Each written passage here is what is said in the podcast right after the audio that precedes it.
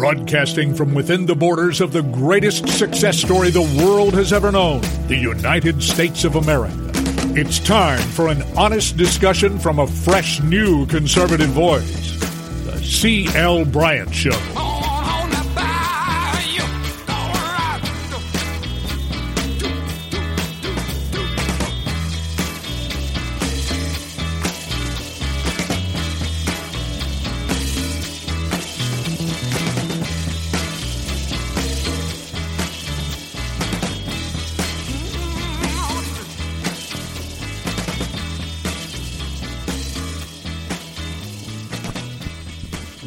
Welcome back. Welcome back, everybody, throughout the fruited plains of the greatest nation on the face of the planet, the greatest success story the world has ever known. I'm talking about America for you and me. Uh, America is something to see, baby. I'm telling you, it really is. I'm really glad that you have come along with us here today as we build the bridge to conversation right here over the Talk Monster, Red State Talk daily. Um, I'm CL. This is the CL Bryant Show, and uh, it it has been a a really good ride uh, so far. Getting uh, to this point, I mean, we've met with all types of challenges and all that type thing uh, in our move, but but it's still been a good ride, and uh, the, I just know that there are really good things coming. I was on with my uh, good buddy Sean Hannity yesterday, and um, we were talking about all this uh, craziness that continues to go on and will not stop now. I mean, don't don't ever think that this is going to stop uh, here as long as they are trying to move and prove their agenda. I told you a long time ago. I mean, a long time ago now. For me on radio, I mean, way back, uh, seven years ago, nearly eight years ago now that uh, we got on radio. Michelle and I, um, I got on radio. In fact, she uh, sort of uh, was in the chair, not not you know just uh, a chair so over uh, on the computer and so forth when we first started in, in our studio, Keel Studios, back in um, Louisiana, seven ten uh, Keel. on the AM dial, I think it's something like 101 or something like that on the FM dial in Shreveport. we ruled it we ruled it. We were good for, um, but then we had, oh, artistic differences, I guess.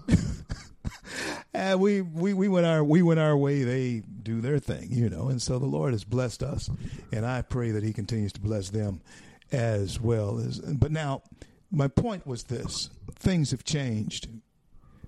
I told you even back then when I was on Keel, just a regional show at that point in time you had better get ready because this ain't going to change. The onslaught started with Obama wanting to fundamentally change America. Well, guess what? It is arriving. And and you know what? I, I think what we're going to have to do is learn how to build back against it because I don't think that, that we're going to stop the arrival.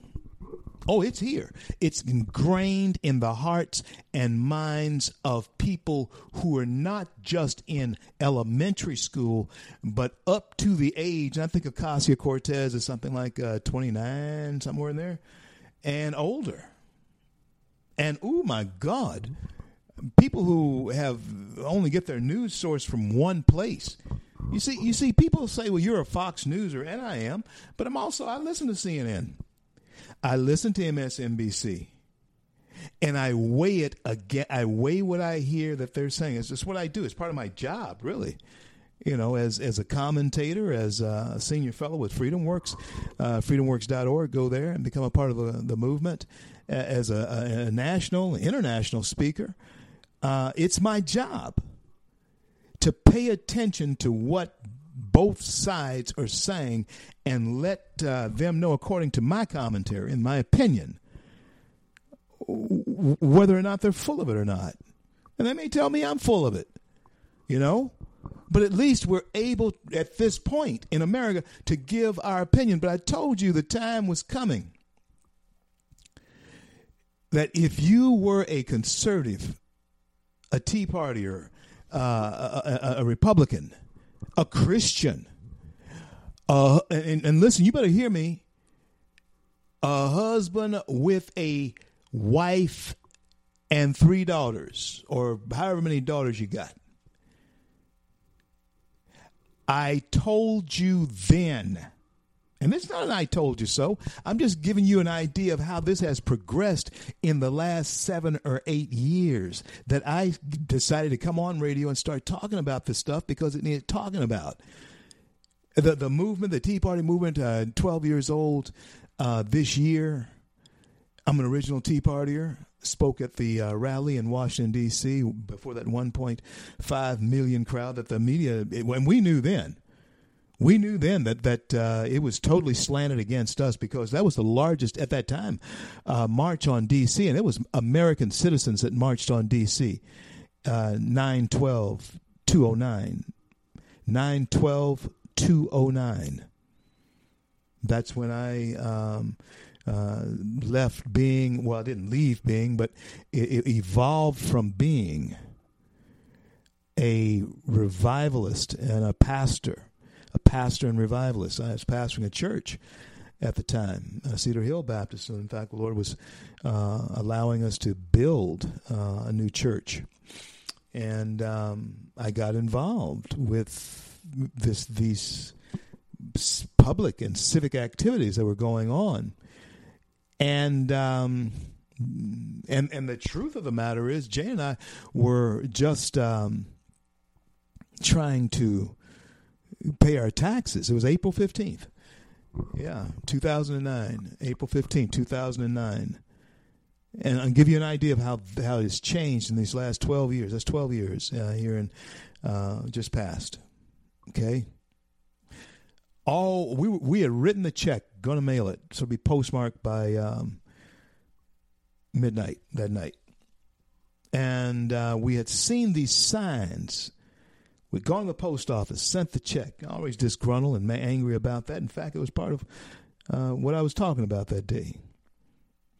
And we saw the signs about this tea party, tea party, but you know we were seeing these people, uh, you know, um, uh, you know, around. It looked like crowds of people were gathering, and by the end of the day, there in Shreveport, you had over five thousand people that had gathered there.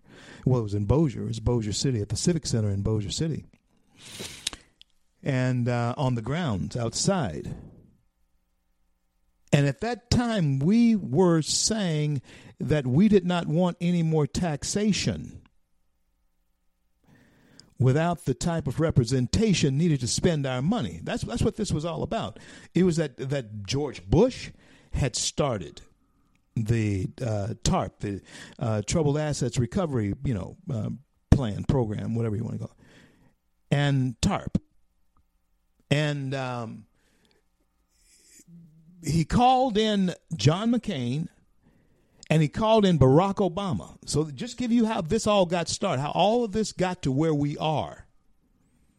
Barack Obama had, you know, was was was not president yet when all this went down. Barack Obama was not president yet when all of this went down. George Bush called off the campaign trails John McCain and Barack Obama, senators, both senators, running for president. This is when I knew, and I said this in speeches that I were giving at that that I was giving at that time. This is when I knew that whoever became president out of Barack or McCain would continue the spending policies of George W. Bush, of George W. In fact, George W. was a good president up until the last uh, year and a half, two years of his presidency. It seems as though the heroic um, image that he showed us with 9 uh, 11 it began to fade off of him you know, the glow of, of, you know, our president, you know, stood up for us and went after Bin Laden and uh, gave, uh, threw down the gauntlet to the world that we're not going to be pushed around and treated like this. That was beginning to wear off of him. And, and, and so we were spending money. Tea Party popped up. taxed enough already. The acronym. Uh, Rick Santelli's rant uh, went absolutely uh, viral and global. And uh, to this very day, in fact, um, I'm associated even in the area where um, I have been associated, even in the area where I am now, with um, those who are patriots and Tea Partiers. And, and, and folks, if you don't understand what that was about, and if you've misunderstood what that was about, then you need to get you need to ask somebody. You need to ask me. Because I'm certainly not some kind of racist. Uh, I'm not someone who hates folks or xenophobic or anything of that, nothing of that of that nature. I am an American, though, who is very concerned about the way our money is spent. And and and even though I, I guess I'm not the most frugal person in the world, I'm not. But I'm not going to spend my last dime. And I don't encourage America to do it either. But that's that's what was happening. That's what we saw coming. If in fact this was not put in check. So what do we have to do? We had to take back the Senate uh, and, and the House. Well, we had to take back the House of Representatives. And Mitch McConnell, oh my God. it, it, it's been it's been a tough road, folks, in these last twelve years to be a conservative, and it is somehow because and and you know what? I can't help but uh, talk about this because we, in many cases, we became it became such a, a media uh, a swell Tea Party movement. It became such an anti CNN, anti MSNBC type of uh, target for the news media that Tea Party leaders and that type of thing, and, and conservative leaders and grassroots leaders of these organizations, various ones. Oh, you had all kinds of things that were going on. And of course, Freedom Works uh, is the uh, father of this movement. People want to say, oh, Glenn, no, no, no. Glenn Beck uh, did not start the Tea. It was it was people like Freedom Works, uh, Tea Party patriots, uh, Tea Party, um, uh, you know, those types of people. Amy Kremer's group yeah. Jenny Beth, Martin's group, Freedom Works, my group, that's who I am with. We are the fathers of it. And uh, Brendan Steinhauser, to give him real props, uh, at, at Freedom Works at the time, and Brendan, I'm going to send you this clip. It was really his idea. He never gets that, but it was really the whole uh, the whole movement started right there uh, when we were on um, Capitol Hill. When T- our office was right there on Capitol Hill. We're down on K Street now, but our office was up on Capitol Hill at the time. And Brendan Steinhauser was kicking around an idea of a march, and it, it caught fire with uh, then President Matt Kibbe and, of course, now President Adam Brandon. It caught fire there in that room and before you know it, we were pulling in. They were pulling in other people, other organizations who had formed, you know, Tea Party movements. Next thing you know, you have uh, 1.5 million people descending upon Washington, D.C. And I got a chance to speak to that crowd. But America was on its way to where we are, of course. Now, and the, the, the effort, you might say that we, uh, for a while, were successful in halting the. Um, progress of socialism in this country. We halted it. Yeah. We were able, after a moment, to tie the hands in many ways of Barack Obama so that he could not do what Joe Biden is doing. Although I do believe that Biden is doing it probably on steroids. Yeah, I, I think Biden has this hidden energy and hidden uh, whatever that they have promised him or given him, or I don't know. But he is totally sold out. This, this, even even though I remember the Joe Biden that, that crucified Clarence Thomas in that um, judicial uh, hearing for the Supreme Court of Justice of Justice Thomas at this time. This Joe Biden we're seeing now is is is not is is even uh, more vile And that's the word. That's truly the word. This Joe Biden we're seeing now is more vile than uh, that one was. And if you get a chance, you view those Senate hearings. But this is where we are. Even though we were still talking about, uh, you know, it's always been on the table police brutality, but it had not progressed to where it is now. Now, uh, Ma'Khia Bryant, no relation, in, uh, pardon me, Columbus, Ohio, shot dead while attacking um, another young person. I'm not really sure the age of the other person. I think it was 13. Ma'Khia, at the time of her death, was 16. Now, what's going to happen, and I've told you, I've warned you down the road, down all down through the years now, about what's what can happen here, what can, what will happen here, what can happen here. Okay. My question that I asked on Twitter just a little bit ago, follow me on Twitter at Rev CL Bryant, at Rev CL Bryant. And uh, you'll see that the question comes up that I asked the question this officer getting out of his car, his squad car, what does he see? well, he sees someone wielding a knife. Right? Yeah, that's what he sees. He sees someone wielding a knife and evidently about to plunge that knife into another person. What is his responsibility? To defend life, protect, to serve. I've heard people say um, this day, well, why didn't he just shoot the knife out out of uh, her hand or shoot her in the hand? Yeah, you know, I know that we're a TV culture. I know that we're a TV culture. I mean, we are. But you know, this isn't Gunsmoke. This isn't uh, T.J. Hooker or or you know uh, Miami Vice or anything like that. Okay, this isn't Silver. Listen, that's what my senator from um, uh, Louisiana said. John Kennedy uh, said, been on our show. Michelle, we got to get John Kennedy back on the show. John is is on everybody's show but ours, and we're the ones who launched his his uh, his um, Senate, Senate seat run. We were in Louisiana. He came on our show all the time. Now, John, I just so proud of him.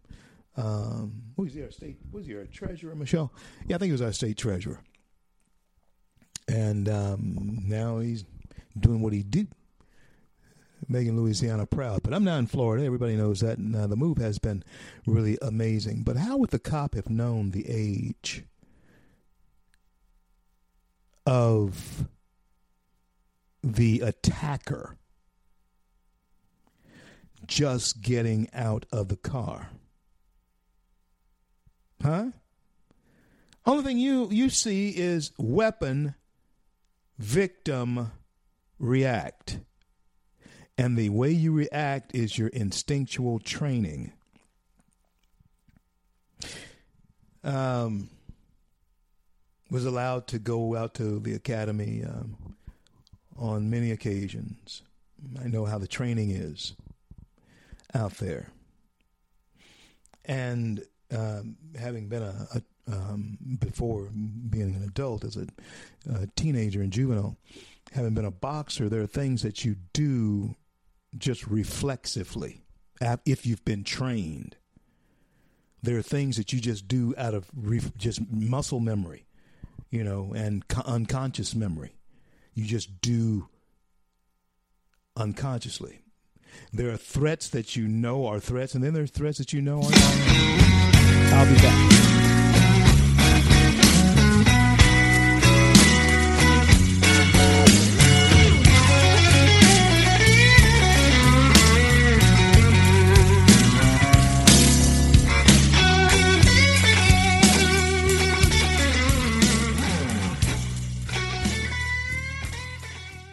Red State Talk Radio is now available as a voice command on your Amazon Echo and Echo Dot by simply saying, Alexa, play Red State Talk Radio. Red State Talk Radio on TuneIn Turn to every single American. Now, we've been hearing all these stories about sanctuary cities, sanctuary cities that. You can now find us on the Amazon Echo and Echo Dot, on TuneIn, on iHeartRadio, and we also have the phone apps in the App Store for your particular phone. And just in case we activated your Echo Dot, Alexa, stop.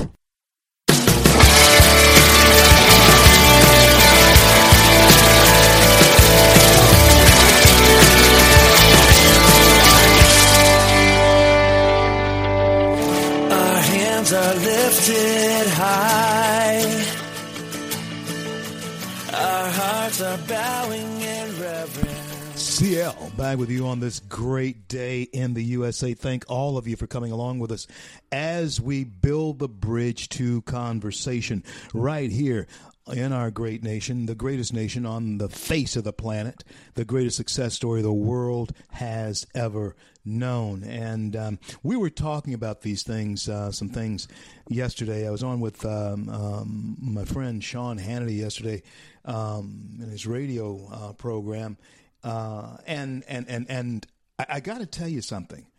Um, this conversation is is not going to go away, and we better deal with it uh, in in ways that maybe we we have been uncomfortable to talk about. But uh, we better find a way to, to do it. And that's what uh, Pastor Stephen Broden, myself, and along with uh, Dr. Uh, Evangelist Alveda King, and and you know Dr. Carol Swain, and and and we have Claston Bernard with us, the Olympian. We we talked about this, and it was one of those conversations uh, that you're going to hear offshoots of our conversation in the mouths of all types of people, and that's good. But this conversation was launched, and I want to thank Pastor Broden for being on with me today because, Pastor, uh, you live in Dallas. You live in Dallas County. And uh, this is the thing. I lived in Dallas County uh, for many for many years. Lived in Dallas County. Loved Dallas County. But what is the police? What is the climate like there in Dallas County? Help me welcome back to the show, Pastor of Fair Park Church there in Dallas, Pastor Stephen Broden. Thank you for being with me. Well, good to be with you. Uh, I think what we're seeing across the country is that there is a tension that exists in the community, and I say community, the black community, and the police. This is not new; it's been around for a long time. However, we, we need to somehow overcome a deliberate attempt to drive a wedge between law enforcement and our community. Uh, we're living in, a, in the 21st century. Uh, things have changed. Our culture has changed. Those things that once were true are not true anymore. Uh, but there is an attempt on the part of some to foster a divide and to facilitate a a mistrust uh, that ought not be there. Uh, it is a false fact uh, that is being perpetrated in the community that all police are bad. All police are not bad. And just like all black men are not criminals, and that's, that's something that needs to be understood uh, across the board, that there are extreme positions that are facilitating mistrust, and these extreme positions do not represent reality. And you're absolutely right, Pastor. You know, uh, people have often asked me about something that you said in a groundbreaking documentary, uh, Runaway Slave, a film that we uh, put uh, together and uh, Freedom Works we put together. You said that uh, what, w- and you talked about this, you talked about Karl Marx in this film, and people often reference you whether you know it or not. You said that uh, the way Karl Marx, in fact, control this the the the the the, the, the, the socialist regime was to operate through what you called and what he called the proletariat. Uh, doctor, if you, uh, pastor, if you would, in fact, uh, elaborate on that in terms of what may be going on in America right now. Well, absolutely. It um, uh, the socialists recognize that they are coming from a, a weak position and so what they have done is that they have targeted groups within the culture or within society that are weak and have legitimate concerns. And they take those concerns and they amplify them and they rally people around them. I think it was uh, Saul Alinsky said that we will use the poor as a battering ram against the system, meaning that we'll take their legitimate concerns and bring them into the public square and make demands upon the system to change. In, in, other words, forcing the culture, America, to live up to its ideas or to its professed um, values. If they see that there's a weakness, that there is uh, uh, an area that needs to have some work, they'll take that and bring it to the fore and say, well, look, you said that you are for liberty for all, but look at these poor people. They don't have the liberty that you say that you have. You need to live up to that. And they make the system change. Is That's what Saul Alinsky had in mind when he says using the poor as a battering ram. That's the proletariat, the working class, up against the class of the upper class and making them fight one another. This is their goal to, to foster divide, to facilitate tension and contention in order to uh, implement their strategy for change. We're on with Pastor Stephen Broden of the Fair Park Church there in Dallas, Texas, and uh, a friend of mine. So glad um, over the years now, Stephen. We've known each other years now, man, going back years, and uh, it doesn't seem like time slips away that quickly, but it certainly does. Is then, Pastor, this George Floyd and all of the shootings that are going on? Uh, are these also battering rams? Speak to us as to how that can evolve. Well, I I think it's deliberate. What we're seeing is an engineered attempt to um, get rid of our Second Amendment. And so they create an environment of fear, of insecurity. Um, I, you know, some of this stuff is synthetic. They're, they've got people out there who are shooting, uh, and uh, and they're creating an environment or atmosphere through which that kind of behavior is the end result. I think that there is an attempt to try to use these events, not events, but circumstances, to create a narrative that will produce policies and or law legislation that will regulate further and or remove our Second Amendment rights from the public square. I, I don't like what I see. I think this is uh, something that's unusual about this, and it seems like these things are happening all over the country all of a sudden, and it's happening at the same time that this administration is pushing gun control and gun legislation. Isn't that amazing? Isn't that amazing, America? Isn't that amazing? Pastor Stephen Broden has pointed that out to you. Pastor, before we go any further, tell everybody how to get in touch with you, how to get you to where they are if they are so inclined. Well, uh, you can certainly go to my Facebook page, and I have all of my writings and my uh, sermons and all of that is on Stephen Broden uh, Facebook page. They can find me there. And then we have a church uh, Facebook that's the Fair Park Bible Fellowship Facebook. And uh, they can find us there. Those are the two areas that I would recommend people go to to find out what we're saying and what is going on with our ministry. Fair Park Bible Fellowship Facebook page, Stephen Broden Facebook page. Hey, friends, let me tell you, very well worth checking out. Pastor, when we think about um, uh, the what you said, the design behind all of this, uh, let me ask you then about um, this. Let's let's talk about the police and policing. You know, the first film that I made was there in Dallas. Uh, Burl Jernigan, he was constable uh, there at the time, and uh, Lieutenant Sam Allen were uh, were uh, were good friends of mine. He's a fire investigator, and they helped me in, in this film.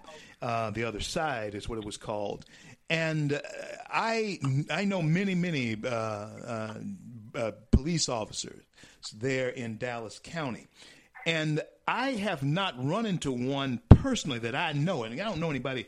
Uh, I don't I don't live with them or anything, but I've never known a, a bad cop. I, I, personally have never known. I've seen them on TV, uh, you know, because we, we've seen them, but I, I've never personally known one.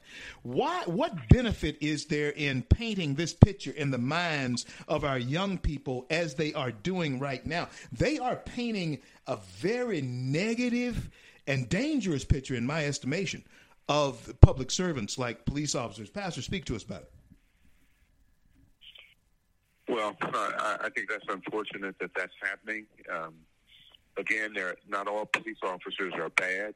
There are some, and uh, and there are some who are that give the entire police force a bad uh, reputation. But that is not typical, and it's not necessarily uh, demonstrative of the uh, police force uh, across the country. Um, but what happens is that if kids are growing up with this negative perception of police, then they're less inclined to be cooperative, less inclined to call upon them when faced with uh, uh, issues in their community that needs to be addressed by law enforcement.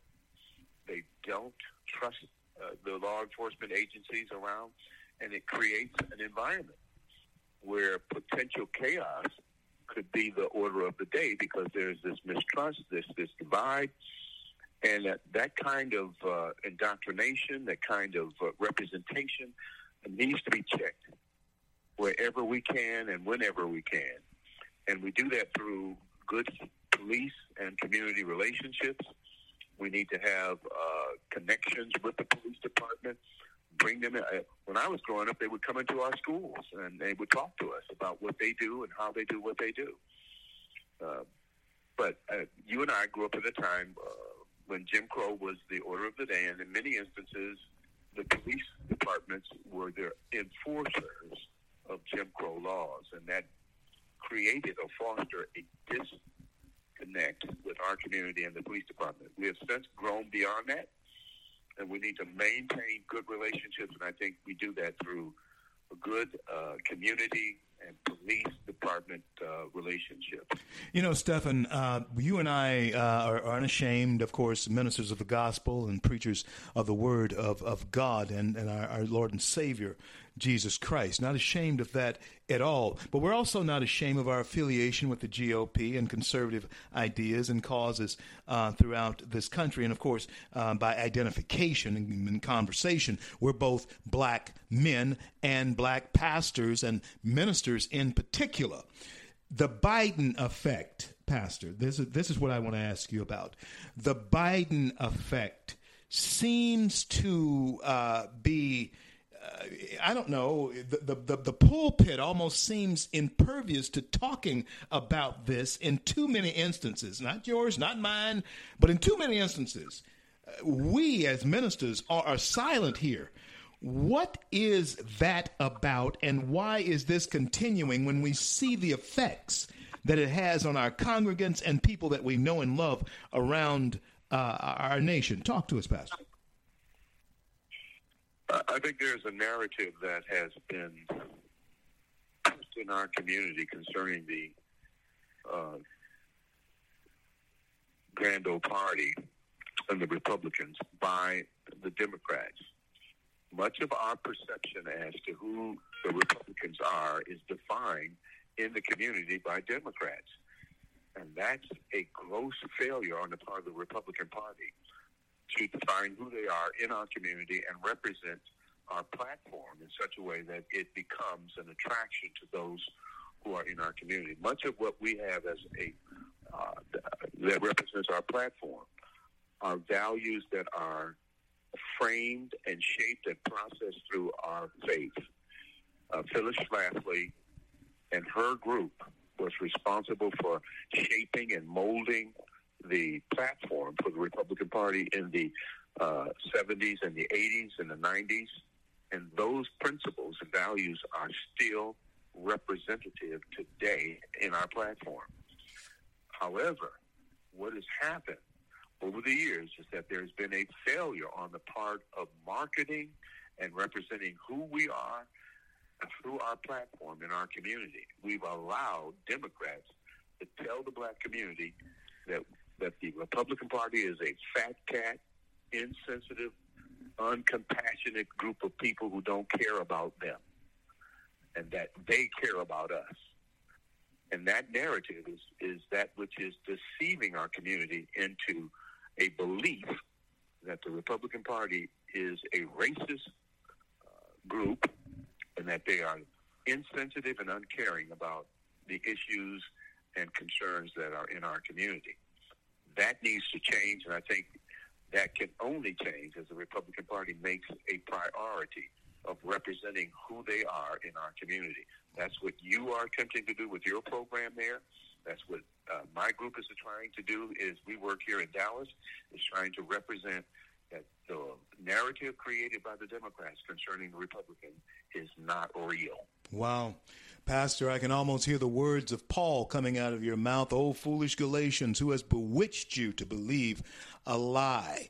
And uh, my my, this is this is exactly what's going on, Pastor. I want to thank you uh, as always for for being here with you, Mich- Michelle. Uh, regular rotation, Stephen Broden. Let's put him in there because I love the the level, common sense, even keeled approach that you bring to a conversation, Pastor. And you know I admire and respect your work. And thank you so much for being here with me here today. God bless you and God keep you. Continue to fight the good fight. And Stephen, I want to ask you this, though I may have asked you this last time, but I want people to hear it again if I did. Uh, let's talk about Stephen Broden, uh, Pastor Broden's legacy. Let's talk about that. Uh, uh, when, when, uh, oh, that's 40, 50 years from now. Hey, man, we're going we're gonna look good and feel good all the way, all the way. We're going to get a Moses blessing. 100, let's live 120. And so let's do that. But anyway, Pastor, when the sun begins to set, and you know it is, and every, all of us know when it begins to set, but when that happens for you and you're looking off in the sunset, and hopefully we're still sharing some time with significant others in our lives, what do you want us to remember? About Pastor Stephen Broden. Stephen Broden, the man. Talk to us. Humble servant of the Most High God, uh, your call and my call, the greatest call we have is to represent the kingdom of God and to do that effectively and to do it biblically as it is defined within Scripture what a man of God should be and what he should represent. I want to be more like Christ every day. I want to be able to communicate the message of the gospel that Christ died for our sins according to the scripture, and that he arose again on the third day according to the scripture. And all who believe shall be and will be saved. That's my message. That's what my legacy should be. That's what I'm passing down to my children and their grand and my grandchildren. And that's uh, what I'm standing for. Amen, amen, amen. Thank you so much, Pastor Stephen Broden, Fair Park Bible uh, Christian Bible Church, Christian Church there in Dallas, Texas. Uh, Pastor, give us the right name of the church because I just murdered it. well, it's Fair Park Bible Fellowship. Uh, yes. Emphasis on the Bible. We believe in the Bible as the inerrant, infallible, inspired Word of God. Amen again. Amen again. Is found. Amen. Fight the good fight. I know that you will, Stephen Broden, because you are fighting the good fight. We'll talk to you next time. Thank you. Bless you, friend. Bless you. I'm CL. This is the CL Bryant Show, and that was my friend, uh, Pastor Stephen Broden. And um, hey, friends, uh, if anybody can lay it down evenly, uh, just even keel, just stand flat footed and say it. Uh, without uh, me, I have to, you know, uh, you know, I'm going to jump him down a little bit. But Stephen, I just love uh, is cool. I just love it. And so, uh, and so Michelle, let's have him on uh, as we begin to uh, form the rotations for the YouTube and all of that.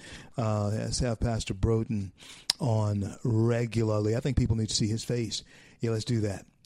I'm CL. This is the CL Bryant Show. I'll be back with the um, last segment in the first hour. And then um, we have a lot to talk about in the second hour um, because I want to elaborate on something that Pastor Broden said to us is that people in the community, the black community in particular, they just believe what Democrats tell them. I'll be right back. So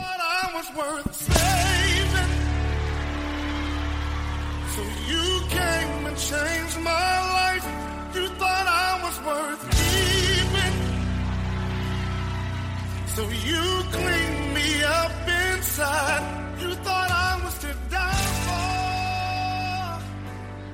for. So you. Red State Talk Radio is now available as a voice command on your Amazon Echo and Echo Dot by simply saying, Alexa, play Red State Talk Radio. Red State Talk Radio on TuneIn. Turn to every single American. Now, we've been hearing all these stories about sanctuary cities, sanctuary cities that. You can now find us on the Amazon Echo and Echo Dot, on TuneIn, on iHeartRadio, and we also have the phone apps in the App Store for your particular phone. And just in case we activated your Echo Dot, Alexa, stop. Stand up for America. Then Americans, stand up, stand up, stand up. God bless you. God bless America. Best I can. Always hand. And for the flag I stand. CL back with you on this great day, and I mean it's a beautiful, it's a windy day here in uh, Florida in Jensen Beach, but um, it's a beautiful, beautiful day, great Florida day um, here. I think some rain may be coming in uh, or something of that nature, but it's absolutely great, and. Um, I look forward to um, uh, the YouTube channel that's uh, coming up, the CL Bryant Real Talk um, Real U- YouTube uh, channel will be coming up here shortly. Still trying to put it together, and if I can ever just stay in one place and um, keep the waves from washing over me. Um, uh, for, for if I could just do that for a week, I mean, just a solid a week, I could get this thing up and running. If we could coordinate it with my folks in D.C., uh, we have everything uh, in almost in place, have all the equipment except for one or two pieces, and um, we're ready to go. And so you stay tuned to us. Thank you for making the show as popular as it has. As we come to you over the Talk Monster, um, Red State Talk Radio, and I am CL Bryant. This is the CL Bryant Show. Uh, how did we get here? How, how, did this? How did this happen? Uh, and and I'm talking about um, how did the Democrats bewitch you?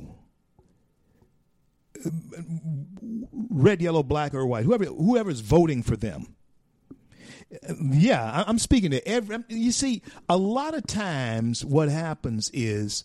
Uh, you know, we, we break it down because we identify uh, black folks exclusively as Democrats because there's no other demographic demographic in the country that votes 98% for one party. So that's exactly why black folks and and, and, and the statistics are true but that's exactly why black folks, uh, whenever you, you, you see a black person, you assume, you just naturally assume, if there's five in a crowd, four of them are Democrats. Huh? And and chances are, depending on where you are, where you are, all of them are Democrats. And and and, and understand this too. This is another thing that is misunderstood about the about the population. And when we talk about Black Lives Matter and Antifa and, and all of that kind of, in this critical race theory and all that, because this has become what you're going to have to deal with, you need to know how to deal with it because it's gonna it's gonna confront you. It's gonna confront you. Listen to me. It's gonna confront you in the supermarket. It's gonna confront you at the doctor's office, the DMV. Do you understand that they are trying to make this a part of your life? It's just not push back on this because uh, it's something that I don't like. This is un American. That is who you are, right? Aren't we still that? Aren't we still Americans? Don't we still have some type of national identity? To uphold and hold on to? I tell you what, the Chinese certainly do. The Russians do.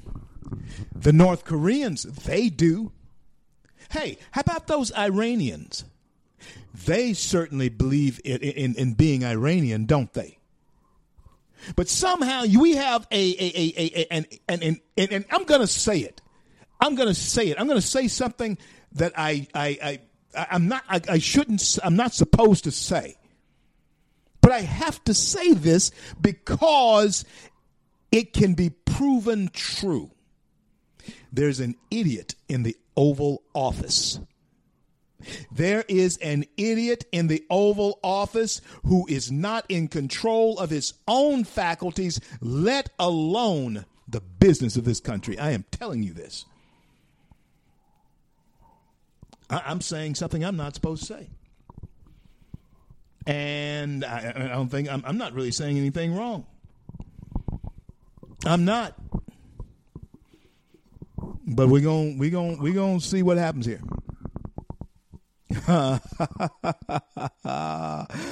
oh yeah. Oh, I've been shadowed by them for years now. I'm not worried about that at all. So, so what are you what are you prepared to do about it? Am I in? Oh, so he's he's talking that uh, he's inciting people to get out and and right. No, I'm not. I'm asking you, what are you prepared to do about it? Your vote does matter. Do you know what, Georgia? The closer I look at that race there in Georgia, the more I realize it was people like Lin Wood who kept you from going out to vote. Yeah, it was people like him that kept you from going out to do what you should have done, and that was vote in Loeffler and um, Perdue. Spent time there. Uh, oh man, I mean, I I can't tell you how many miles of travel on the road in Georgia. Flew into, we didn't fly. I didn't fly into Atlanta. I flew into some little podunk place that wasn't Atlanta. and uh, Dursey came and got me.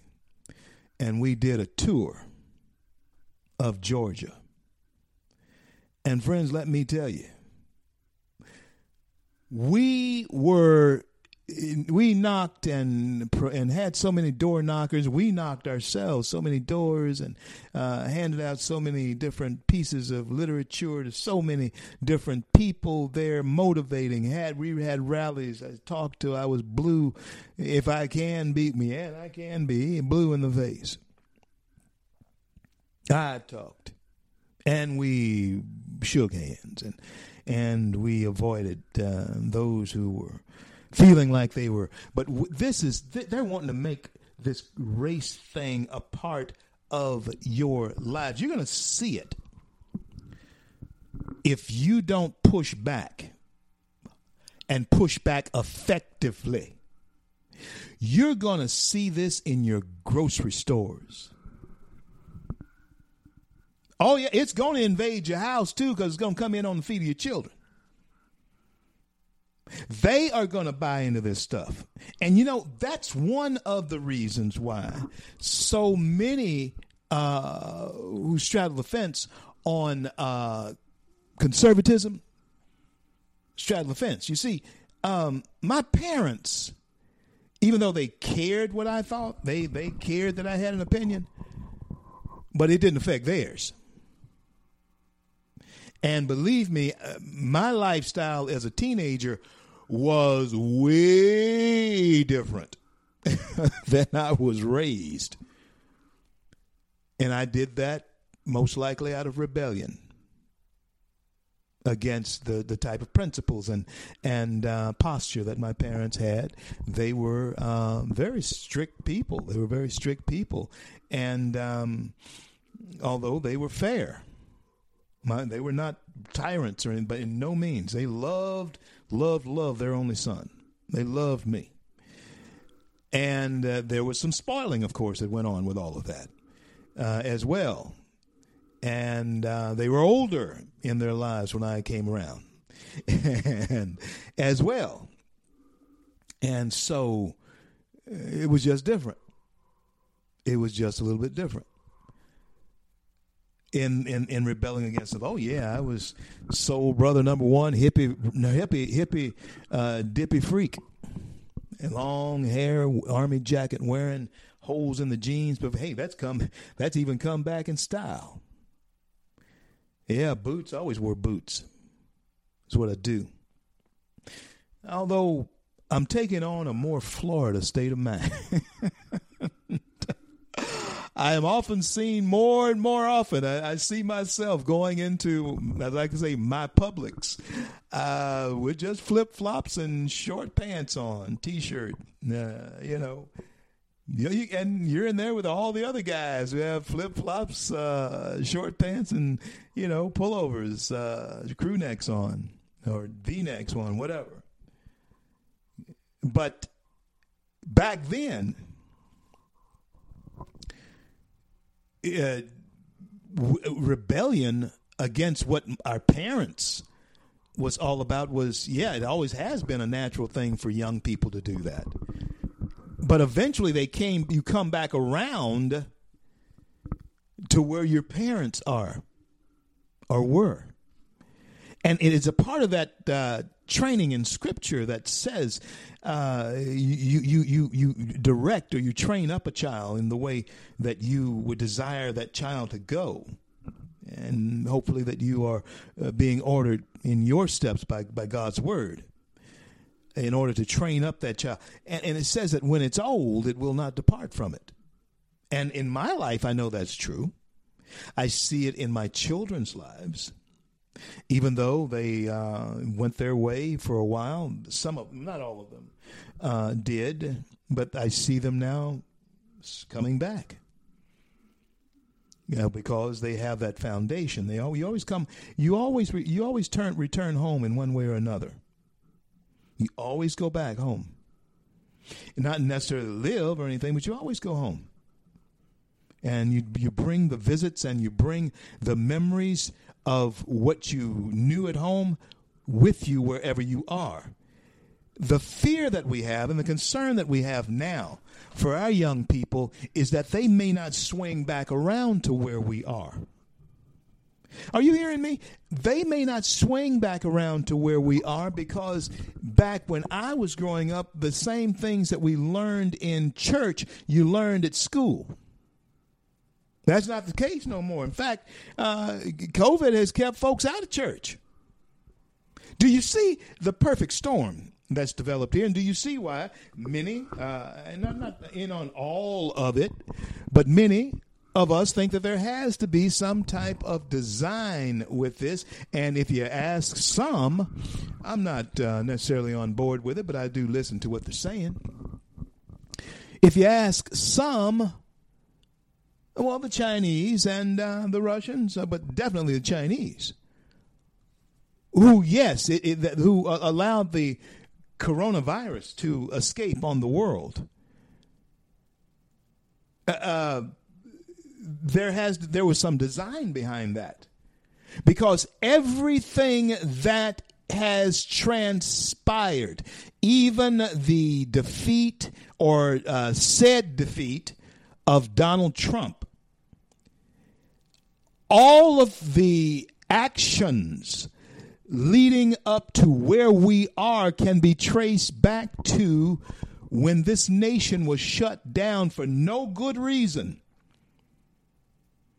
by a virus that escaped from uh, Wuhan, China, where Joe Biden and his son are intimate business partners with. Joe Biden, the big guy, is. we have to kick something up to him. That's almost uh, Godfatherish. That, in fact, that is Godfatherish. Yeah. You have to kick it up. It's gangsterish.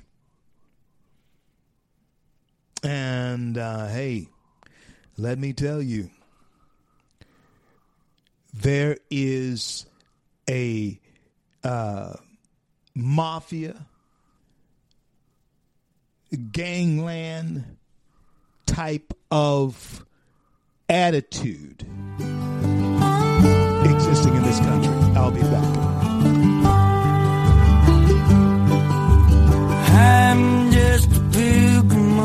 Road,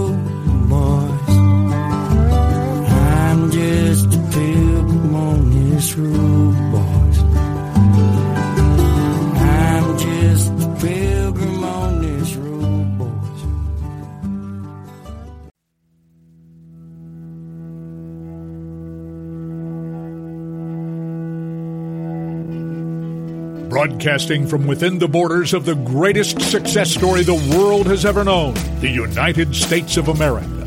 It's time for an honest discussion from a fresh, new conservative voice. The C.L. Bryant Show.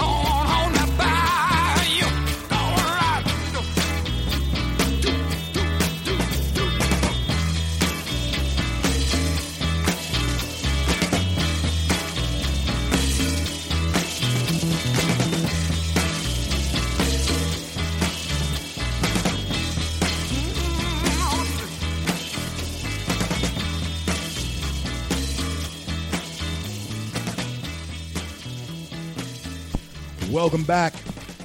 Welcome back to the CL Bryant Show. Welcome back, everybody. Throughout the fruited plains of the greatest nation on the face of the planet, the greatest success story the world has ever known, and that is America. I want to thank each and every one of you for coming along with me as we build the bridge to conversation right here on the CL Bryant Show. It's a great day in the USA. And I tell you something, folks, I just cannot get enough of uh, this beautiful, beautiful Florida uh, weather. It is absolutely uh, gorgeous. I know that the the heat's about to set in, and the hurricanes will probably be on their way, according to um, meteorologist Joe Bastardi. Uh, yeah, that's going to happen. And uh, I guess anybody that's been anywhere around anything knows that Florida and uh, hurricanes are almost synonymous, as well as where I'm from, the Gulf Coast of uh, Louisiana. Uh, well, I'm, not from the Gulf. I wasn't born there, but my family's from there. I'm from Shreveport. Uh, that's my home. Shreveport, Louisiana, is my home. But my son lives down there, there on the uh, in Baton Rouge, real outside of Baton Rouge, and uh, our folks hail from down in Acadiana. Uh, you know, uh, Opelousas, Lake Charles uh, area, you know, migrated from New Orleans. So they brought with them something, and I'm telling you that the things that you've put into your children, um, the question that we have now, and I guess maybe our parents had the same question. Um, will what's going to happen to that boy, that girl? What what? How many dangerous toil snares are they going to go through? Uh, before you know they, they wake up or what happens. I know that I know my parents asked that question. I asked that question uh, for a long time before I actually um, came to myself.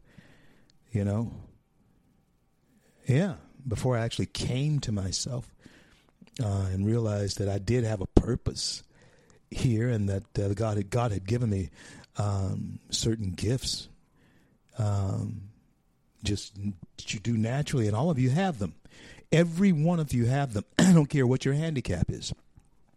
I have known people literally with physical physical handicaps, and some with um, uh, emotional and mental handicaps that were absolute incredible contributors to my life and to this nation.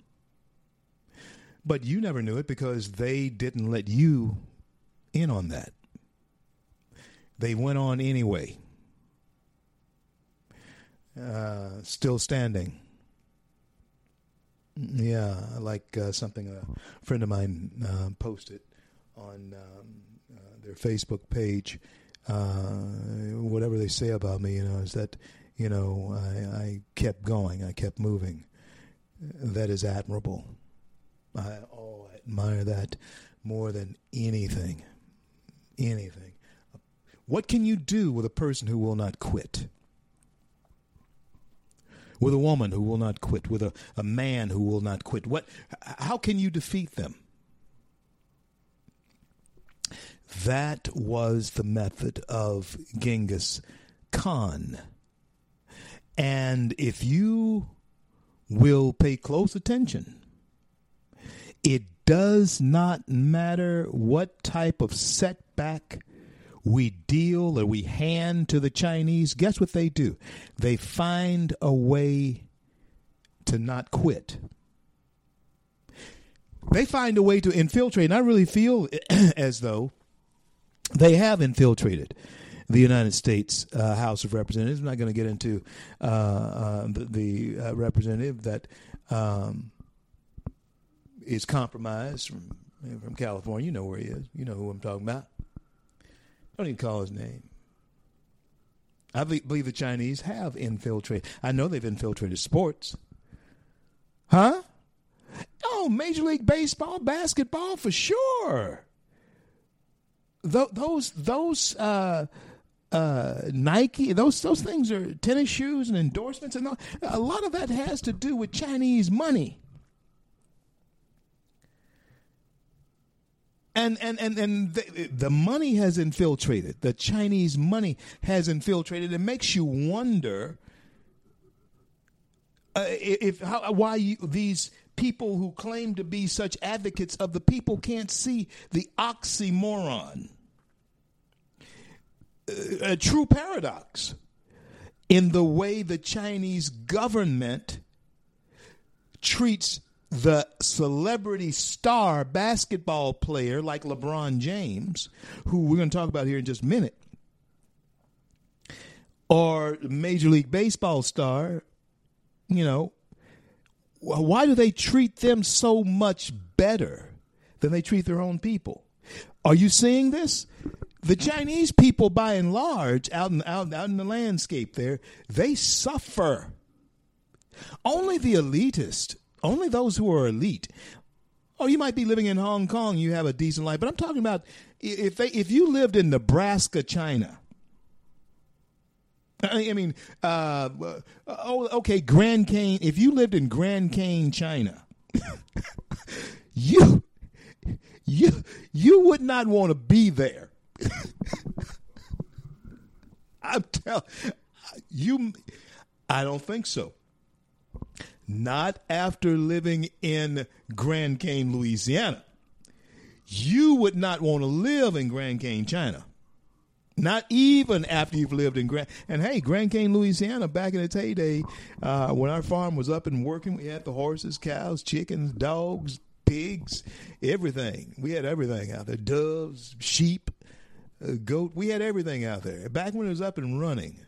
And uh, Jane had not gotten ill, and I had not become so busy. Uh, myself as as more than just a pastor of a church. Um, wonderful place to live, but not Grand Cane, China.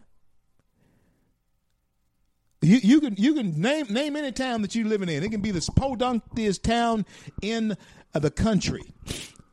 Make that whatever podunk town it is, podunk China. You don't want to be there. No, not after living in podunk America. There's no way that you want to live. There ain't nowhere you gonna live there if you can help it.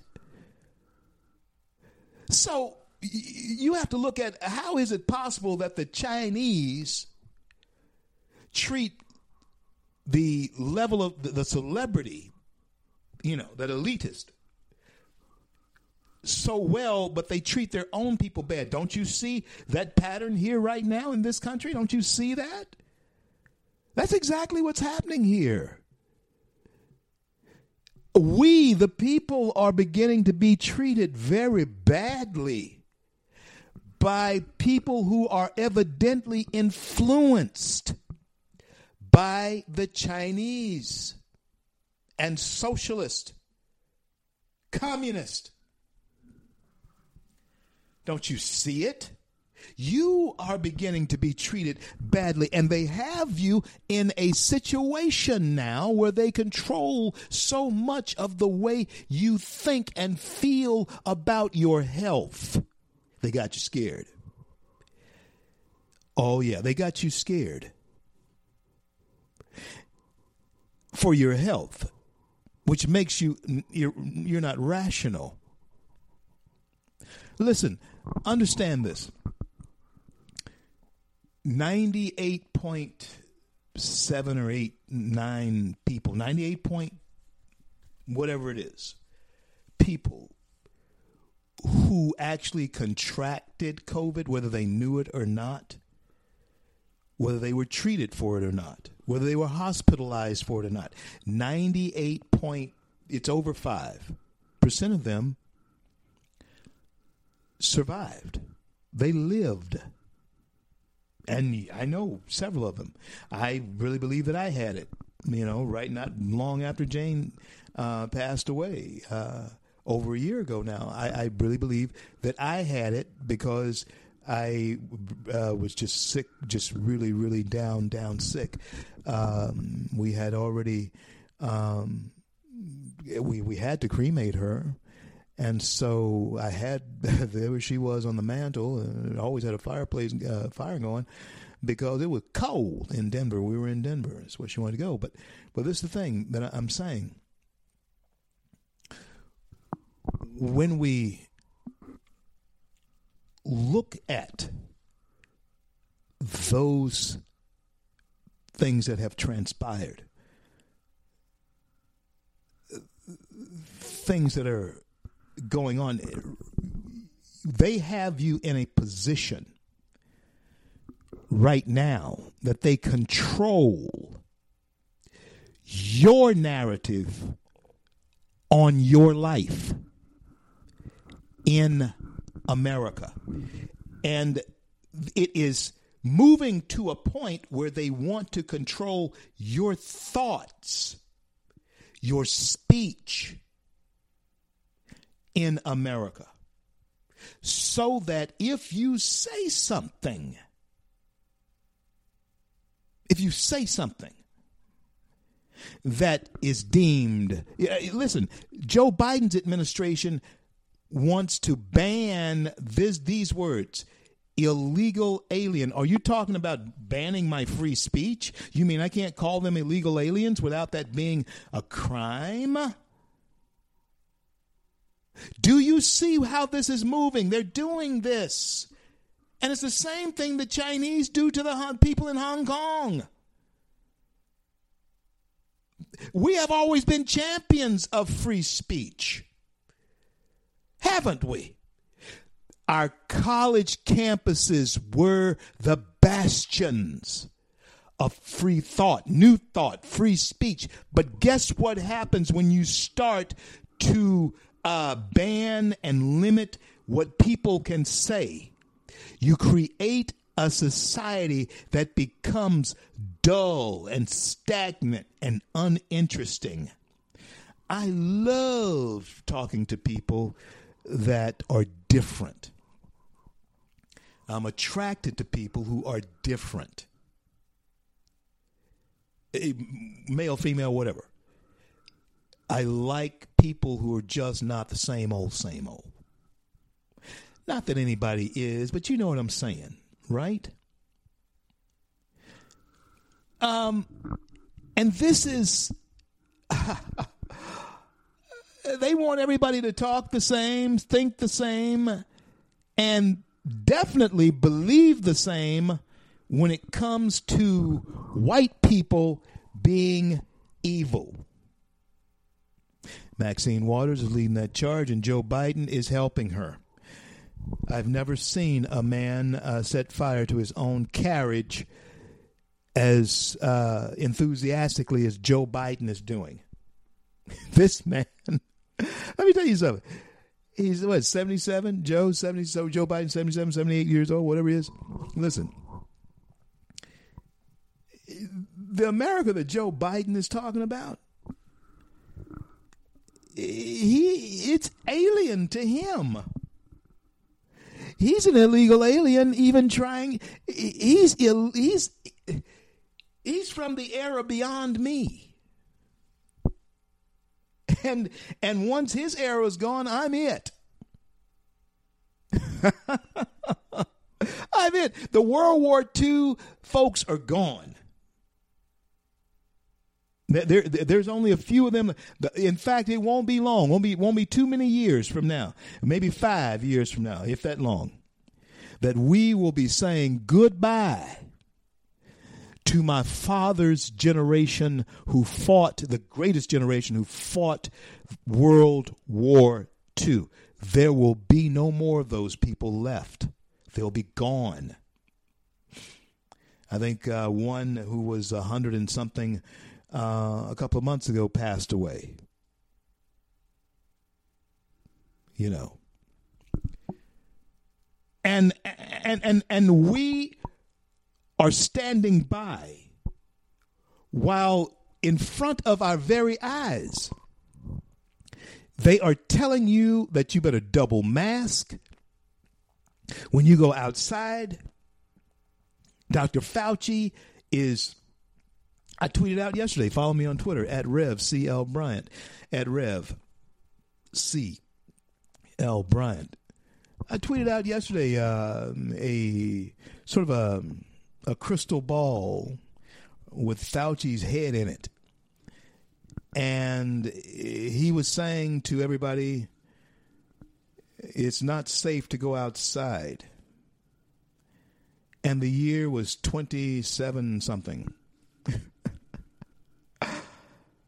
This is where they will take you. Oh, you may think, uh, oh, you may, you go ahead and laugh if you want to.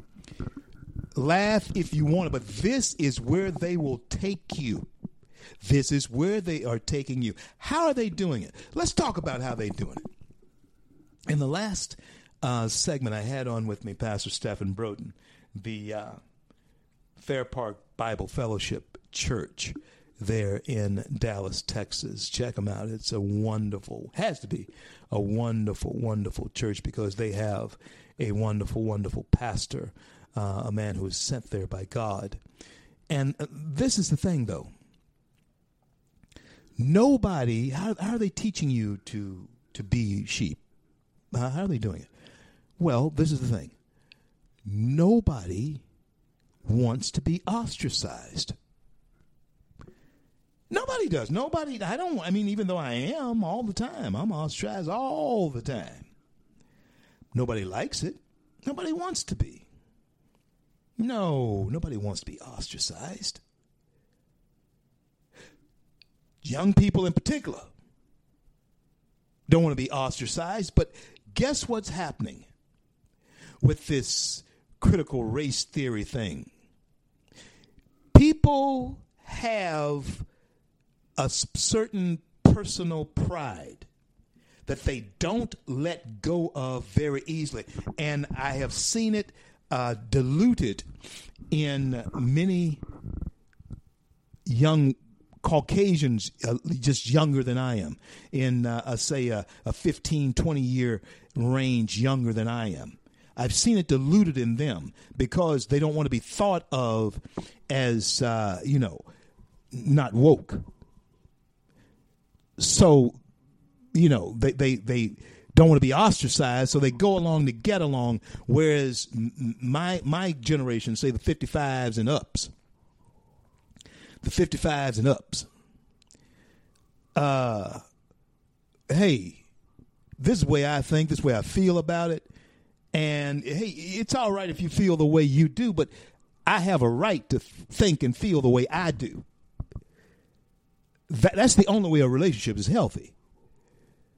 Is if you if you're able to think and feel the way you do, and they think and feel the way they do, and you all can agree to to go on together. You know, and that has to be based around certain core values and core principles that you that both of you believe. And America, this is where the divide is coming here in this country. The Democrats and Republicans at one time actually believed the same thing about the nation. And that was that the nation was good. We had flaws, but we were good and we wanted to be good. We wanted to do good. And we did good. We are doing good. At one time, pardon me, both Democrats and Republicans believed that. But no more. I'll be back.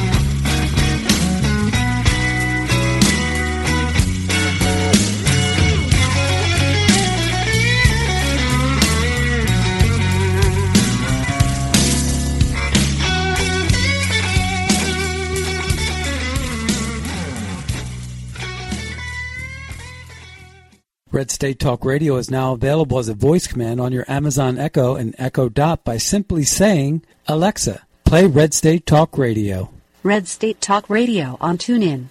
Turn to every single American. Now, we've been hearing all these stories about sanctuary cities, sanctuary cities that. You can now find us on the Amazon Echo and Echo Dot, on TuneIn, on iHeartRadio, and we also have the phone apps in the App Store for your particular phone. And just in case we activated your Echo Dot, Alexa, stop.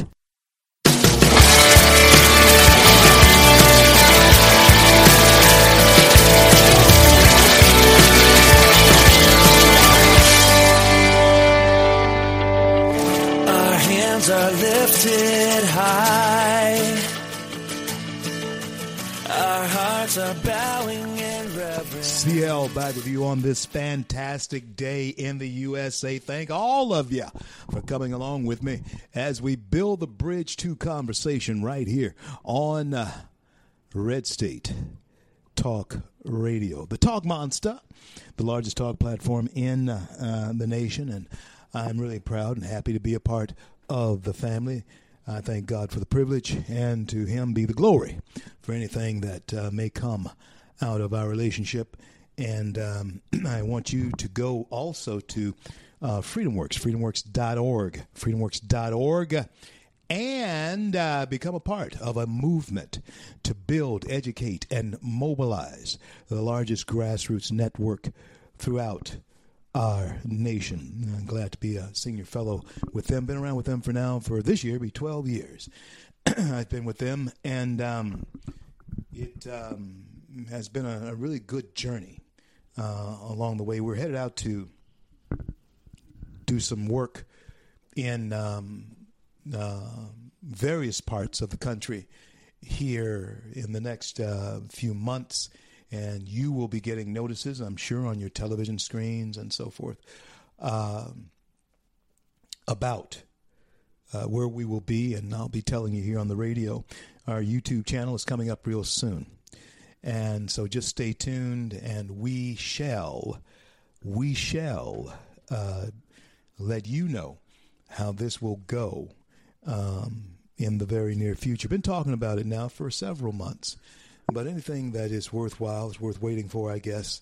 And uh, Lord, I sure hope so, because there's something that I um, uh, am waiting for, and and you know, and I pray God, you know, will not let me wait in vain.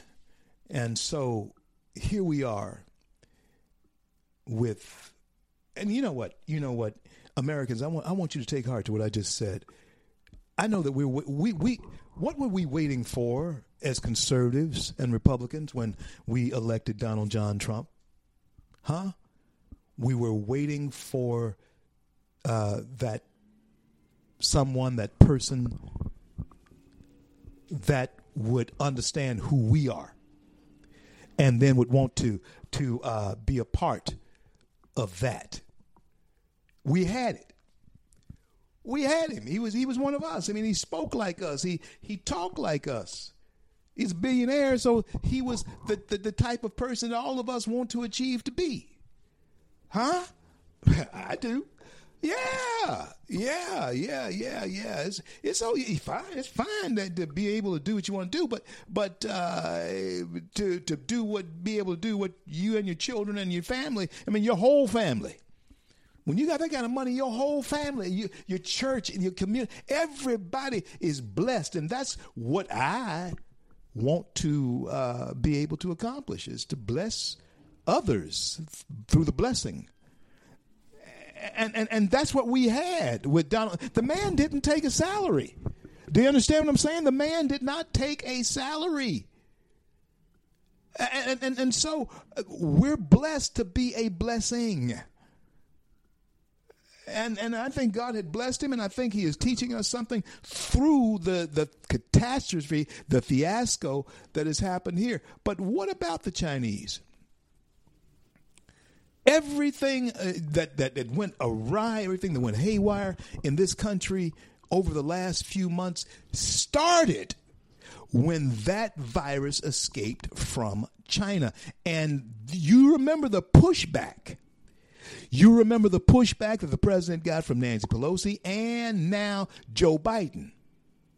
You remember that?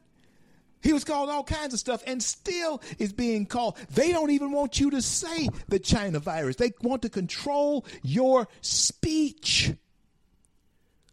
Want to control what you got to say, which means that uh, you suppress thinking about it. So, guess what? They controlled your thought. And our young people, friends, we cannot stress this enough. I don't care if they get tired of you saying it. You've got to say in their presence constantly. You live in a great land. You have a great birthright. The American family is the best one that you could possibly have been born into. Are you hearing me? You have start you need to start the indoctrination over yourself. You live in a great land. The greatest one on the face of the planet. History will bear it out. Huh? Where where is another America? We're, we're who, who is who is like us? Huh? Who is this Judeo Christian principle, this Judeo Christian ethic that is in this nation right now? Who is like us? It gives freedom to the one who wants to practice Islam, it gives freedom to the one who does not want to believe at all. It gives freedom to the Baptist, the Methodist, the Catholic. It gives freedom to every American who wants it the Democrat it should be or to the Republican. But listen, before I left you, I was saying this to you, and I need um, a studio. There's all kind of stuff we're going to um, find studio uh, place to build a studio out. Yeah. But this is this is the thing. Back in my back in the day when I was a a teen, a, a, young man, talking about 21, you know, 25, 30 year old man, according to some, I, my wife in particular, I was something to see. but when I was a young man, when I was a young man, there was something that both parties had in common. And that was we both thought, I was a Democrat then, see. I was a Democrat, but I was proud American. Oh yes, I was a proud American. I remember being so proud uh, when when when Bruce Jenner, now Caitlyn, uh, won the decathlon in the Olympics. That was a proud moment. Oh yeah. And and and and uh, you know, I, I remember when FloJo. Oh yeah, Florence Griffith Joyner. Oh man, incredible athlete. I was proud. I was a Democrat, but I was proud American.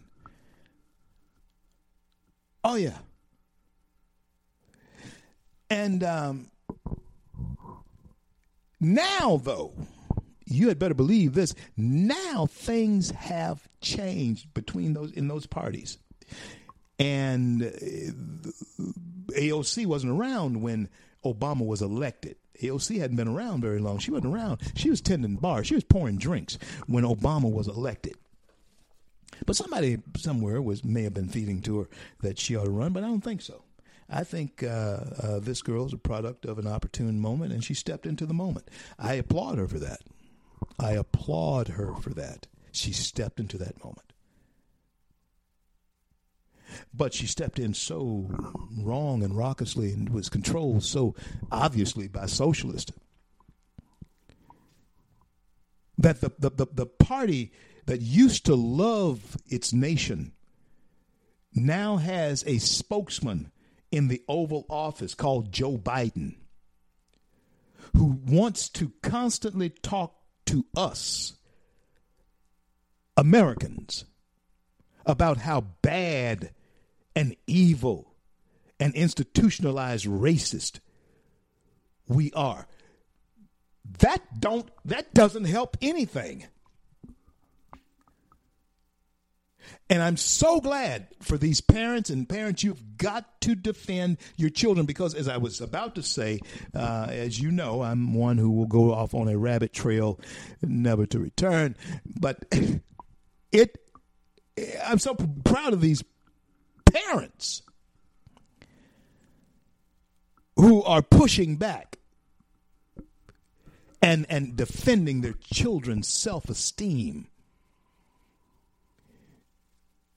Anybody who would attack somebody's child's self-esteem in the school. Do you realize that you you Caucasian parents who are Americans, you better hear me right now. You Caucasian grandparents who are Americans, you better hear me right now. If your child is of mixed ancestry, white or black, they're going to pick on the white side of your child. You better hear me. If anyone were to attack your child's self esteem publicly and you knew about it, what would you do? Well, that's what you need to ask yourself now. What are you going to do? Because that's what's happening. Your child's self esteem is being attacked. Matter of fact, they're attacking yours. But somehow you don't think that that you know that, that you don't think that that's the case, but they are. They're remolding, they're revamping this whole thing where it's no longer endowed by your creator with certain unalienable rights, things that you cannot see, things you cannot touch, but it is talking to you about identity by the color of your skin which is probably the most ridiculous thing in the world. But I tell you something, and I think it was Paul Harvey that I heard this uh, from originally. I've used it many times, but I have to give credit to uh, one of the great late voices of radio, always radio. Paul Harvey never did television. Oh, he did a few interviews and so forth, but Paul Harvey never did television.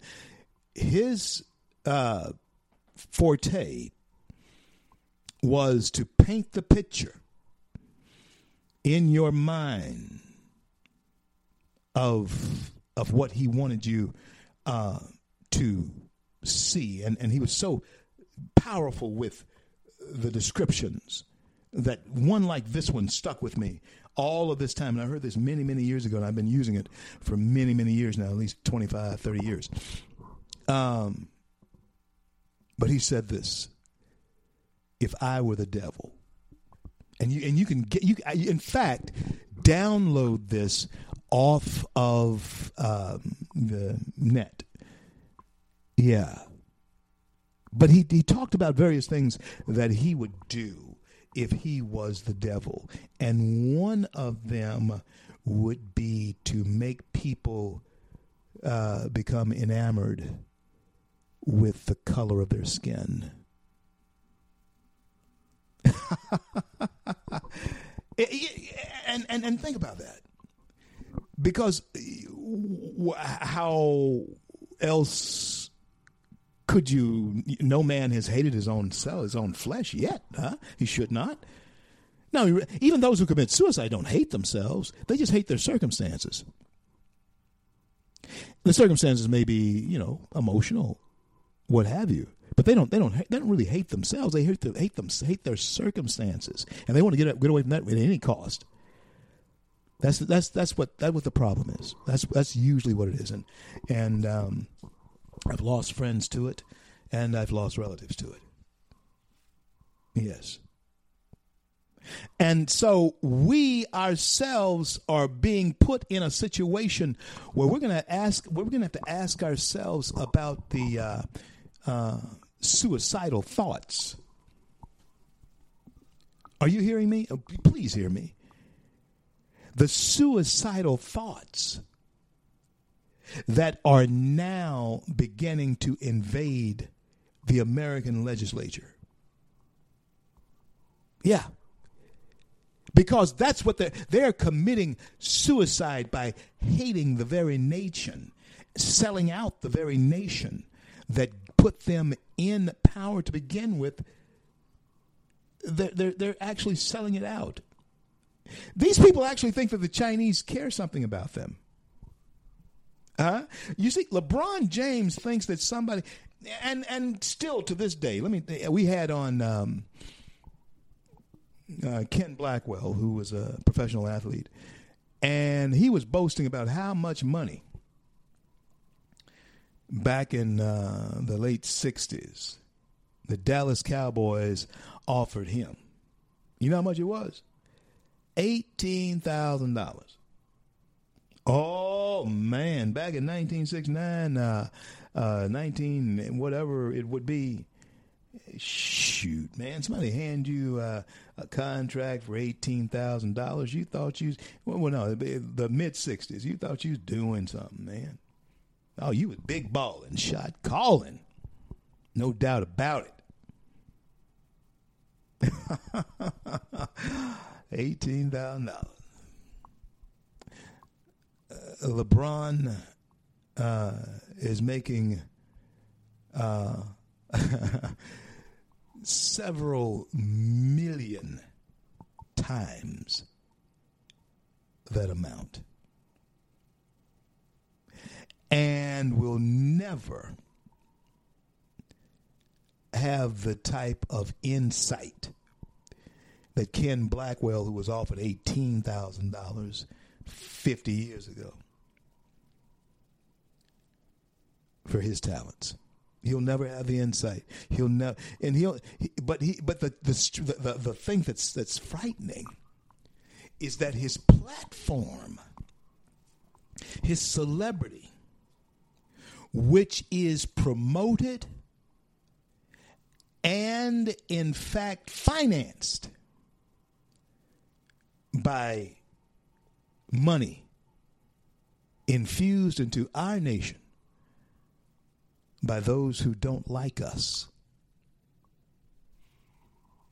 That's that's that's how he has this this platform. Do you think? Let me tell you something, folks. They spend. They want. They want their money's worth. If they're going to pay this person this kind of money to play basketball, to play a game, game that I love. I love basketball, and yes, LeBron James is he's king of the court. He was. There's somebody coming along, though. There's always somebody comes along. But uh, you know, yeah, I, I'm all for them making money. But don't you dare think that the people who are paying this money don't want something for it. Huh? These people who are paying this man this kind of money, this ain't no chump change that they're throwing around. Okay? No, they're not paying this guy some chump change that they throw around. They're paying this guy serious money. Why? Because he has celebrity, he has influence, he has talent, and young people will listen to him. But back to how we opened this show. Uh, Ma'Khia Bryant, no relation to me that I know of, uh, killed there in Columbus by a cop. What was she doing? The home stretch of the show, we're going to um, talk about that. We opened the show talking about it. We've had Pastor Broden on. I've been with you here this hour talking about things that hopefully we need to talk about as Americans red, yellow, black, white, whatever your stripe is. But now let's talk about this police shooting in Columbus. And I want you to ask yourself this question What would I have done? I'll be right back. I'm CL. You thought I was worth saving. So you came and changed my life. You thought I was worth keeping. So you cleaned me up inside.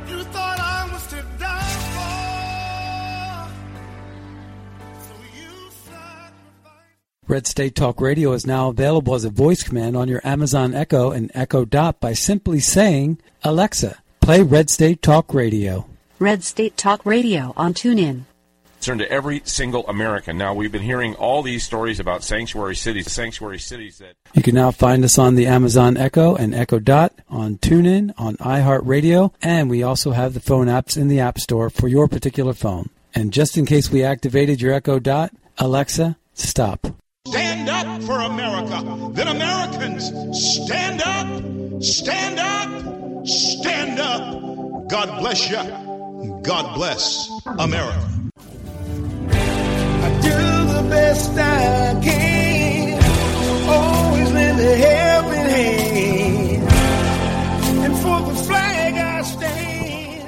CL back with the home stretch of the CL Bryant Show today. And I want to thank all of you for having been with us for these last two hours. Two hours a day is what we ask you for. Download the Red State Talk um, app as well as my app, the CL Bryant Show. Uh, Red State Talk and the CL Bryant Show app. Both of them are free downloads. I was saying to you when we left that um, to ask yourself, what would you do? What would you do? Okay, you roll up on something um, as a police officer, a trained police officer, and I've seen their training. I've been uh, often in the uh, the police academy uh, in my home my home region, and um, I know the training and it's it's training that is reflect reflexive. It's like learning uh, uh, any type of art. It, it becomes reflexive, whether that art is boxing or karate or whatever it is. You become reflexive in it, and police are trained to act in crisis situations on reflex. And in the situation we're talking about in Columbus, what would you do? You get out of your car, you see someone about to be stabbed to death the way you're seeing it. Uh, you, you, you, shoot the gun out of their hand. Yeah, straight bullets. You miss that, and it goes and kills a, a five year old kid somewhere. No, you got to put that bullet in the person. Boom, boom. Make sure they go down. Boom, boom, boom. Make sure they're down. Adrenaline sometimes takes over when you're pulling that trigger. Of course, uh, none of my guns have ever killed anybody. Okay? But most, and most, most police officers never fire their weapon. There's a lot of them, so many of them never pull their weapon. you know? So many of them never do that. And um, this pres- this uh, Joe Biden, this person who is in the Oval Office, believes that the bar for convicting police officers is far too high and supports efforts to change that. That's what Jen Psaki was uh, saying yesterday, or uh, yeah, yesterday. He believes that uh, the bar for convicting officers is far too high and needs to be changed. And this is what she went on to say. He's a strong supporter of the George Floyd Justice in Policing Act. Oh my. Um,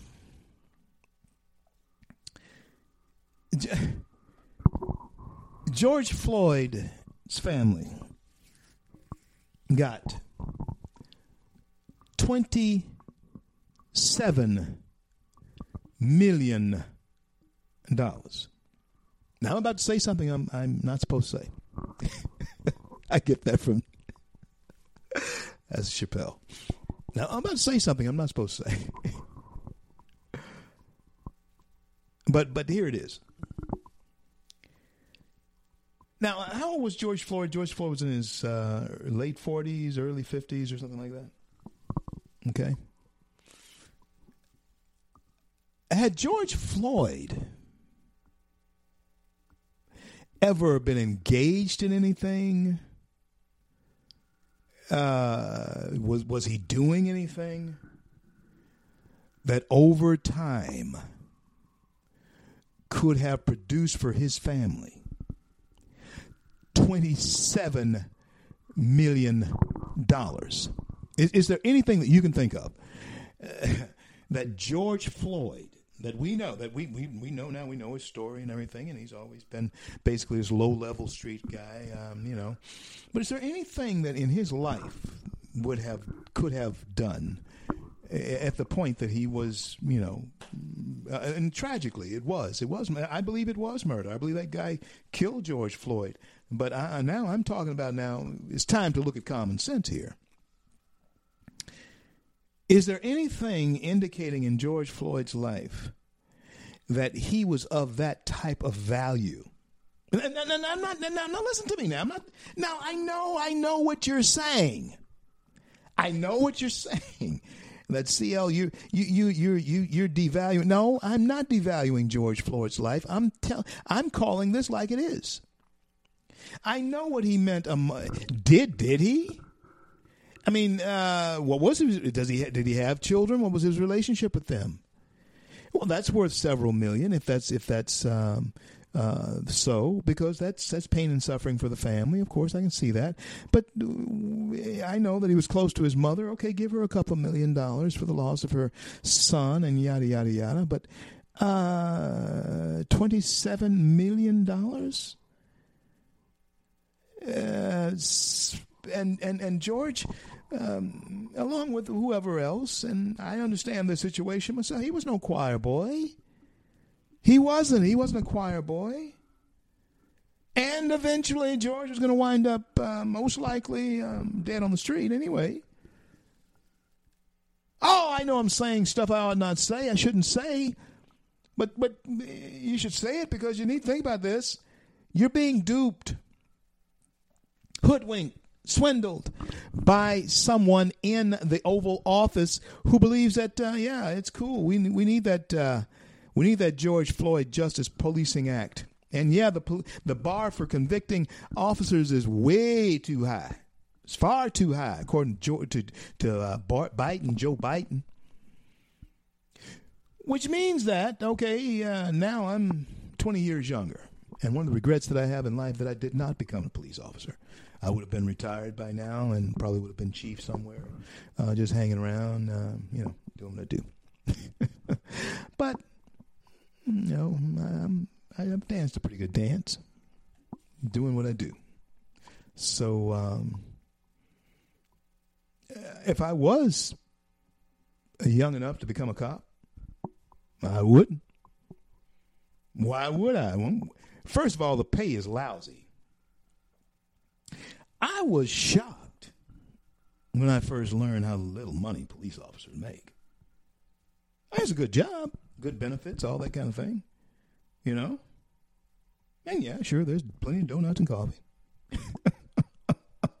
Even late night, I've ridden along with many of uh, police officers at late night. Um, there's plenty, of plenty to eat, but uh, the pay is lousy. But I do regret not becoming a police officer, and so, um, and I regret not having served in the military. Regret not, not having served in the military. Regret not becoming a police officer. But now, when th- with this president, Joe Biden, or with this guy, this man in the, in the old office, Joe Biden, you don't want to be either. I understand that um, the National Guard called into Washington, D.C., can come into Washington, D.C. to help uh, in police things around there, but they can't bring in any guns. No guns. Now, this not only infuriates and insults our men and women in uniform, our armed forces. That's, that's what they're called, you know. There are armed forces. This infuriates them. It should infuriate you. The mayor of uh, D.C., which the Democrats are wanting to make the 51st state, but yet they'll have uh, nutty mayors doing nutty things like this all the time. this is the world you live in. And we can watch it continue to devolve. No, this is not evolution. This is not evolution. You are seeing a nation devolve. You're seeing a nation where its children are victims of themselves, led to that point by their teachers who pit them against one another by virtue of their skin color or their ancestry. My children were interracial. So it would really play on their psyche if in school that's all they're fed is race stuff. But you don't have to be interracial, you just have to be a, a human being in school that has some color or lack thereof to your skin, and you're brought into this ludicrous, no one can win type of foolishness.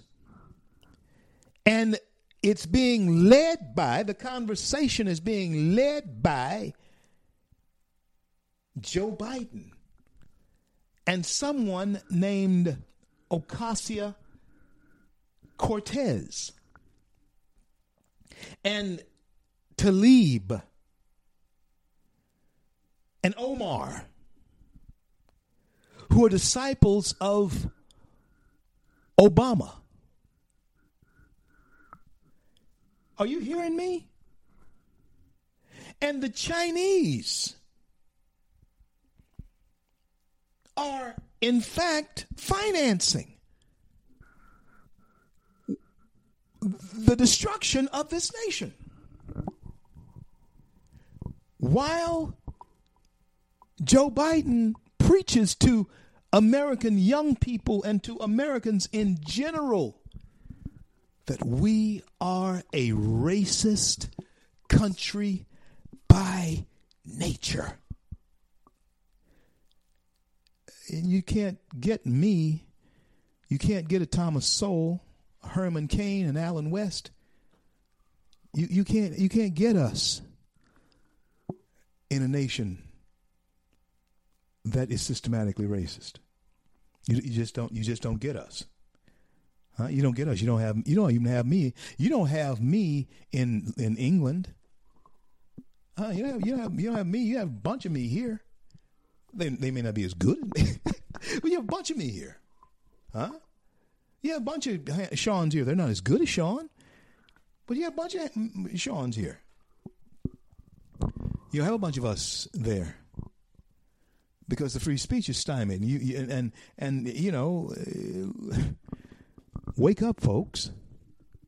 Wake up. Well, that's just about it for today. And uh, the old clock on the wall the old clock on the wall says it's time to go now.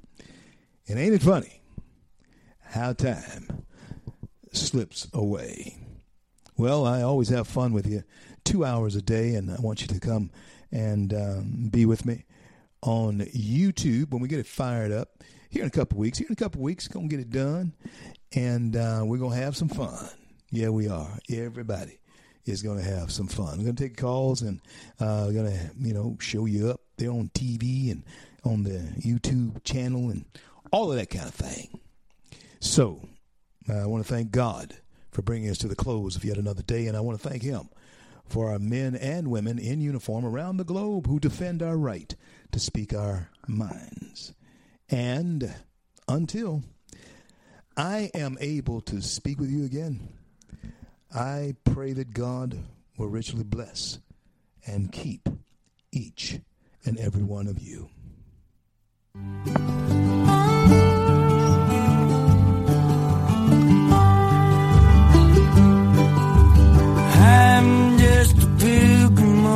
True.